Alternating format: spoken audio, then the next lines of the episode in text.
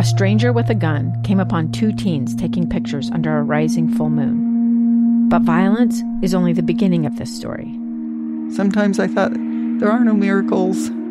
Yeah, there are, and this is a big one. I'm Amy Donaldson, and I've spent my career talking about how lives are undone by violence. The Letter is a podcast about how lives are remade. Follow The Letter at theletterpodcast.com or wherever you get your podcasts. It's time to get outside. This is KSL Outdoors, brought to you by Trax Power Sports. Two hours of stories and information on hunting, fishing, and high adventure. Our host is Tim Hughes on KSL News Radio. Welcome back. Hour number two and the final one for another week of KSL Outdoors Radio. An hour from now, we'll be turning over the reins to uh, Todd and Maria for the Greenhouse Show. So look forward to that.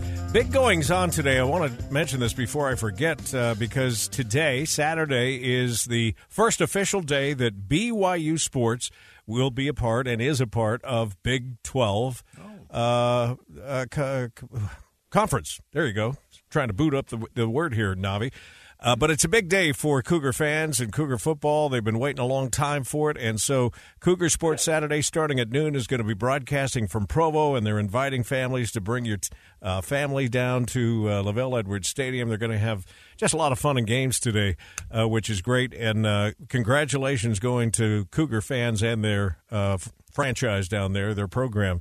I know even as a Ute fan, you're happy to see that for them, Navi. Yes, I am. no, it's it's interesting how they are now authorities though on how tough they are, but they've never been there. There's the little dig I was looking for.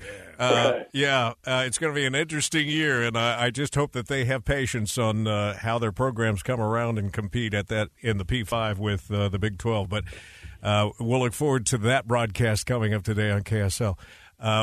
Russ Smith is still here from Sky Call. Yeah, still here. And you still have phones out there. You mentioned you've got Oh, one man. going to Alaska. Yeah, we've got a guy uh, about our age, solo Harley ride up to Alaska. Oh, he's on a motorcycle. Yeah, motorcycle, solo, and uh, nice guy. I haven't met him, but but Scott talked with him and and already set it up. So All right, great. When's that? Is he going to check in with us, or it's do a we couple know? weeks. No, we'll have him check in every right.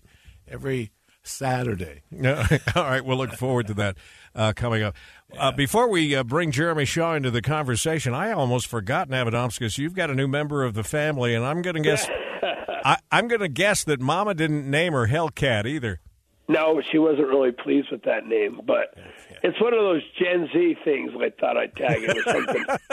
Well, we better tell everybody what it is. It's uh, a new member in the form of a golf cart. Oh, yeah. How Nice. boring is our life? No, we bought a golf cart because we're retired and, and that's Yeah. what we do. Yeah. You said it was sort of the consummate uh, signal of retirement was to have a golf cart. And appropriate, as long as we're talking football here, that it comes in uh, Ute Red. Well, it's a little more USC than I wanted it to be. I wanted it more true red, but it's got a little bit of that maroon. Can we expect a paint job and stickers then, or what? Well, definitely stickers Okay. and and cover a total Ute cover on it. That's funny. Uh, love the picture the other day. So anyway, welcome to the family, Hellcat. Right. I'm not surprised Mama wasn't happy about that. Jer- Jeremy Shaw is the Antelope Island State Park manager and has been on the program several times with us and uh, rejoins us now. Welcome in, Jeremy. Hey, thanks. Good to be here again. Uh, first thing I'm curious about before we talk about the bison is uh, what conditions are like out there. I, I, we haven't talked obviously since the water came up, but it must look a whole lot different than it has the past few years. It sure does. Yeah, you can uh, you can look out and actually see water now, and uh, you can even walk to it. Believe it or not. So yeah, things are really looking good out here. Yeah. Um, has it changed camping, or I I guess it hasn't come up that far, but it, it must make it at least more pleasant for people that are coming to visit. It it does for people that want to see the lake. It makes it a lot more accessible. Um, a lot of people come anyway. Our visitation is really through the roof, but um, it makes it a lot easier if you want to come out and, and actually feel the salty water. It's it's not quite such a hike as it used to be. Yeah. Uh, Changes for the animals too, or hard to tell at this point? Yeah, not so much. Um, shorebirds are a little bit closer for bird watching and stuff like that. But most of the freshwater, well, all of the freshwater out here is from springs, and so the wildlife, you know, made it through that drought period pretty well. And and the changing lake level doesn't really affect uh, the critters that live out here all that much. I know the one thing it did change, and we actually, uh, it might have been even you that joined us on uh, Utah's Morning News. We were talking about the boats being back in the water. That's a big day. Yeah, yeah, it's a good. That's a good thing to see. Anytime we we get to put boat, boats back in the lake, we're happy. So, Navi, you uh, because you live in uh, Kaysville when you're not up at uh, the camp spot, uh, you ride your bike out there, or at least you used to on occasion, didn't you? Oh, absolutely. It's one of my favorite rides. It, it's like forever. That causeway, you don't really know how far that is, but it feels like nine miles when you finally get over there. And then the rides are, you know, nice. The the the hills aren't real steep, but they're steep enough, and and then there's wildlife everywhere, you know, and um, it's a great place to ride a bike. I, I would love one day if they made it all the way around. You have to have a dirt bike, you know, a mountain bike on the on the well, it's the south end of the island. But yeah, I love it out there. Yeah, and among the biggest of the wildlife, the one that gets all the attention, of course, are uh, the bison. And Russ and I have uh, memories of being out there. They called on us. One uh, one of the roundups uh, come out and cowboy a bit. Yeah, yeah. They they, they called on us and then Yep. never called us back. No, is what never happened. did. And they, kind they, of a one and done deal there. huh? well, they put us on horses and told us to stay as far away from the bison as we could and let the wranglers actually do their job. I think. Yeah, that that was no challenge Right. because we fell behind right away. That was a great day, though. Uh, we wanted to talk about the bison today, and uh, many people may not know this. We've talked it up through the years, but uh, it's one of the largest populations of bison anywhere in the country, isn't it? Yeah, it's the it's the third largest publicly owned herd. So obviously Yellowstone is number one, and then Custer State Park back in South Dakota is number two, and then we're right behind them. You have a management expectation, I think, of around 500, but the herd grows every year with the new calves. Yeah, and, and with the condition of the range and, and the really good job that my wildlife biologist has been doing out here, we, when we get done calving and everything's all kind of said and done, we'll be closer to probably 800 animals Wow. this year.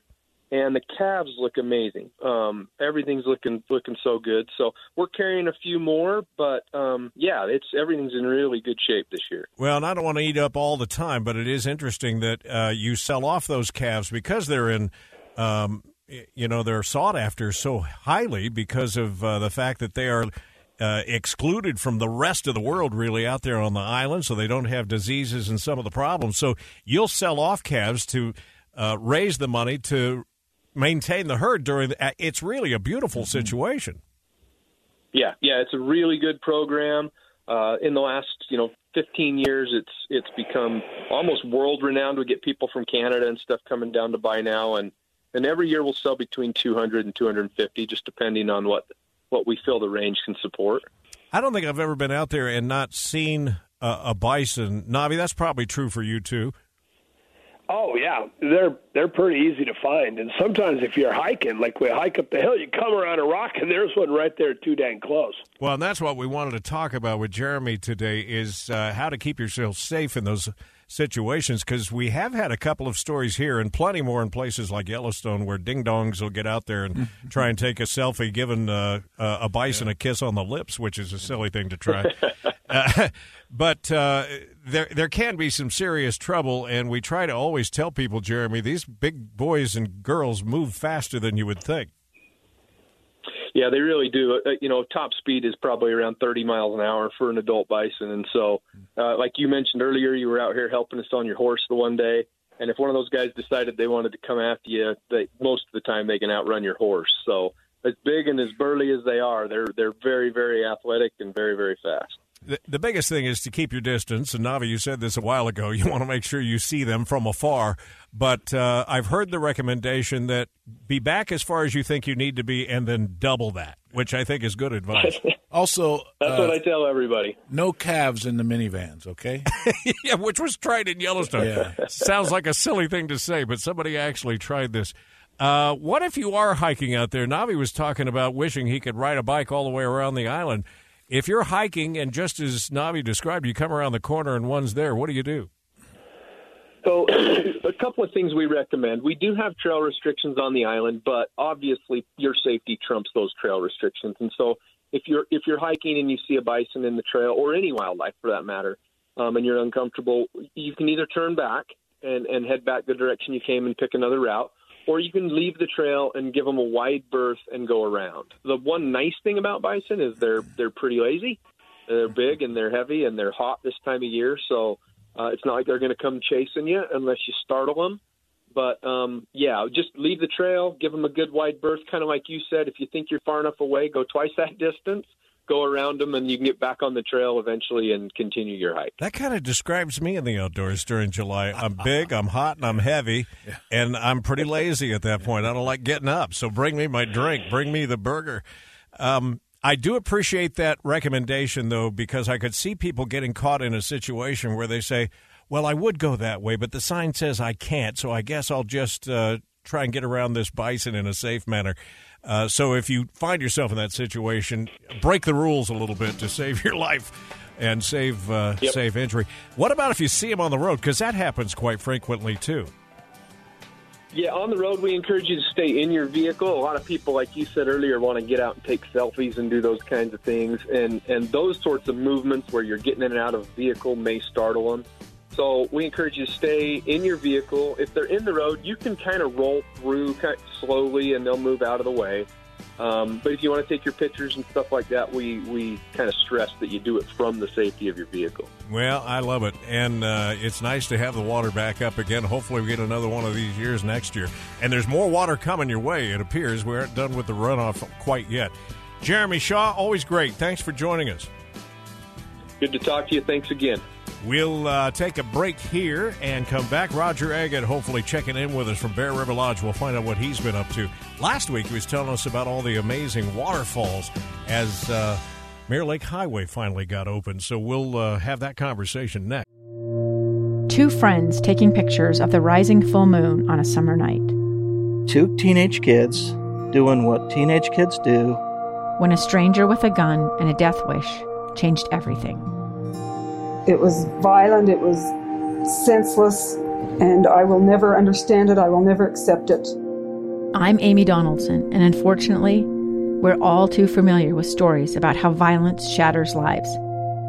But what we rarely see is how they are rebuilt.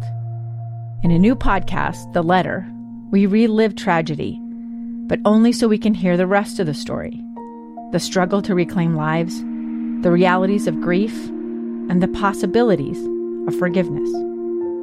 I believe in miracles. Sometimes I thought there are no miracles. Yeah, there are, and this is a big one. Follow the letter at theletterpodcast.com or wherever you get your podcasts. Here comes the music. Old Willie wants to get us back out on the road again, and of course, guiding us along the way. It's road tripping with Bob and Mark. road again. Just can't wait to get on the road again. You up for some historical sites in southern Utah, Russell? Yeah. Uh, have you ever heard of Peter's Leap? Well, I have now, but I'm just looking it up. Well, now, that's yeah. not fair because you're talking about the conversation we just had off the Right, air with these guys. right. Well, no, I've not never heard of Peter's Leap. All no. right, thank you. That's the question I was looking for. Got it. I hadn't either. Uh, Bob Grove, Mark Wade are with us here.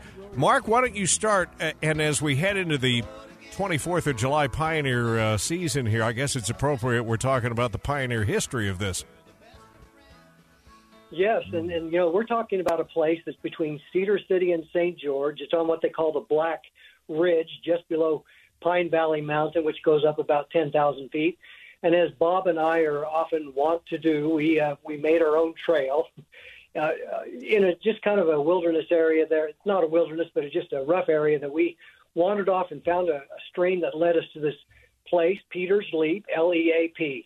And this is an old a mountain road where they in 1857 through 62, the wagons came down this way. And when they got to the edge of this lava canyon, this deep lava canyon with a stream rolling through it, they asked uh, a man named Peter Shirts, they says, How are we going to get down there? And he says, Well, we're going to leap. And so now it's Peter's Leap, 165 foot deep canyon gorge. And we went there to see that and, and some petroglyphs. But I have to tell you, before we get further into this, uh, Bob was really excited about the fact that we started talking about rattlesnakes in the area, and I happened to. Have, I happen to have a recording of a rattlesnake tail eh, on my phone. so as Bob was busy taking a photograph, you can imagine how I, I was able to make him a little. That's great. You know the only You- the, the only problem with that is, at least in my experience with my phone, when I play sounds, I can't videotape at the same time because I would have loved Yeah. to see his reaction. I, you could ask Bob, but I think he got a little whiplash. Did you get a Well, little? Bob- Did you get a little rattled, Bob? Well, I bob leaped. 165 feet. yeah. That's funny. Yeah, it it sounded. Re- you know, Mark and I have, and I have had some rattlesnake encounters, so Mm-hmm. my thought was not another one. That's funny. Here we go again. Um, Mark was mentioning the petroglyphs. Tell us a little about that. Yeah, so the history goes back be- before the pioneers came through the area. Actually, I have a friend, my wife and I have a friend uh, in our area that told us about this area. She had been led down there by an Indian woman who, who told her some of the history of the area. Now, uh, up until the there was a fire that came through here probably about six or seven years ago. Prior to the fire, these petroglyphs that we saw were were covered up. They were hard to see. It, they were just uh, they weren't exposed to where you could see them clearly. And since the fire, it exposed these petroglyphs. And so she mentioned it to us, and so we went exploring there, not exactly knowing where to go, but we did eventually find it. But yeah, there's there's some really really interesting looking petroglyphs down there. And of course, Mark and I always are on the lookout or on or scouting out new places with petroglyphs. But yeah, the the history goes way back into those periods. I don't know if they're Fremont or not, but they look like they date back quite a ways. Either one of you can jump in on this, but uh, part of your description of this hike down Leap Creek made it sound a little, and not quite, you know, uh, what we did at uh, the Narrows, but a little like the Narrows. It really was, uh, and I, I was thinking of you, Tim, as we were we were bounding from rock to rock, trying to stay out of the water. Uh, after a while, we got a little tired from bounding from rock to rock too much. We were two miles upriver and then two miles down, and and I started to get a little weary and a little hit a few uh, slippery spots, and so Bob had a little fun with capturing some photos of me, mostly in the river. Yeah, which is always nice when your buddy's on the hike with you and decides to tell you, "No, just stay there. I want to get a picture," instead of lending you a hand to help you up. Yeah, yeah, I know what you mean. Yeah, I said, yeah, yeah. Russ, Russ knows what's Yeah, that's I like. what it's like I've ever done that to you. Yeah, Russ and I have a lot of stories we can share. Hey, we've only got a minute here, so uh, run through some of the other historical places that maybe people might want to visit in your neck of the woods. Well, yeah, not far from there is Silver Reef uh, Ghost Town, just uh, just a short distance from there. There's a lot of great history there. The Frontier Homestead State Park up in Cedar City. There's a lot of really interesting artifacts in the history museum there. Uh, Jacob Hamblin's home in Santa Clara, where I used to live. Uh, Mark did too. Mark and I both lived in Santa Clara Heights. Uh, Pipe Spring National Monument, just there on the Arizona Strip, not far from Hurricane and then the uh, Grafton Ghost Town up in Springdale, which is always fun to visit. It's where uh, the schoolhouse scene was filmed for Butch Cassidy and the Sundance Kid. Oh wow! Raindrops keep falling on my head. Very nice. Uh, real quick, Mark, is uh, Peter's Leap marked at all for people to find, or you got to kind of know where you're going? Yes, if you just if you uh, pull up your Google map, it, it'll show a, pin- a pinpoint on the map. Bob and I found that it's it's close to where it's pinpointed, but uh, yes, it's there, and you can find it on maps, and you can find descriptions on how to get there. But mostly, if you go to our blog, roadtrippingwithbobandmark.com, you'll find more details about that. And then our Utah Photogs website is a good resource as well. You've gotten good at this. Perfect wrap up to the segment. Bob Grove, Mark Wade, always a pleasure. Thanks for taking us out and about again this week. Always our Always pleasure. good to be with you. All right, we'll take a break. Uh, let's see. Coming up, oh, we've got a news update, and then on the other side, our buddy Chris Dallin has been Yeah. fishing up in Alaska. Good to hear from him. I think he said he's in Kenai this morning. We'll uh, talk to him coming up next. Can't wait to get on the road again. The life I love is making music with my friends. And I can't wait. Two friends taking pictures of the rising full moon on a summer night. Two teenage kids doing what teenage kids do. When a stranger with a gun and a death wish changed everything. It was violent, it was senseless, and I will never understand it. I will never accept it. I'm Amy Donaldson, and unfortunately, we're all too familiar with stories about how violence shatters lives. But what we rarely see is how they are rebuilt. In a new podcast, The Letter, we relive tragedy, but only so we can hear the rest of the story the struggle to reclaim lives, the realities of grief, and the possibilities of forgiveness. I believe in miracles. Sometimes I thought there are no miracles. Yeah, there are, and this is a big one. Follow the letter at theletterpodcast.com or wherever you get your podcasts.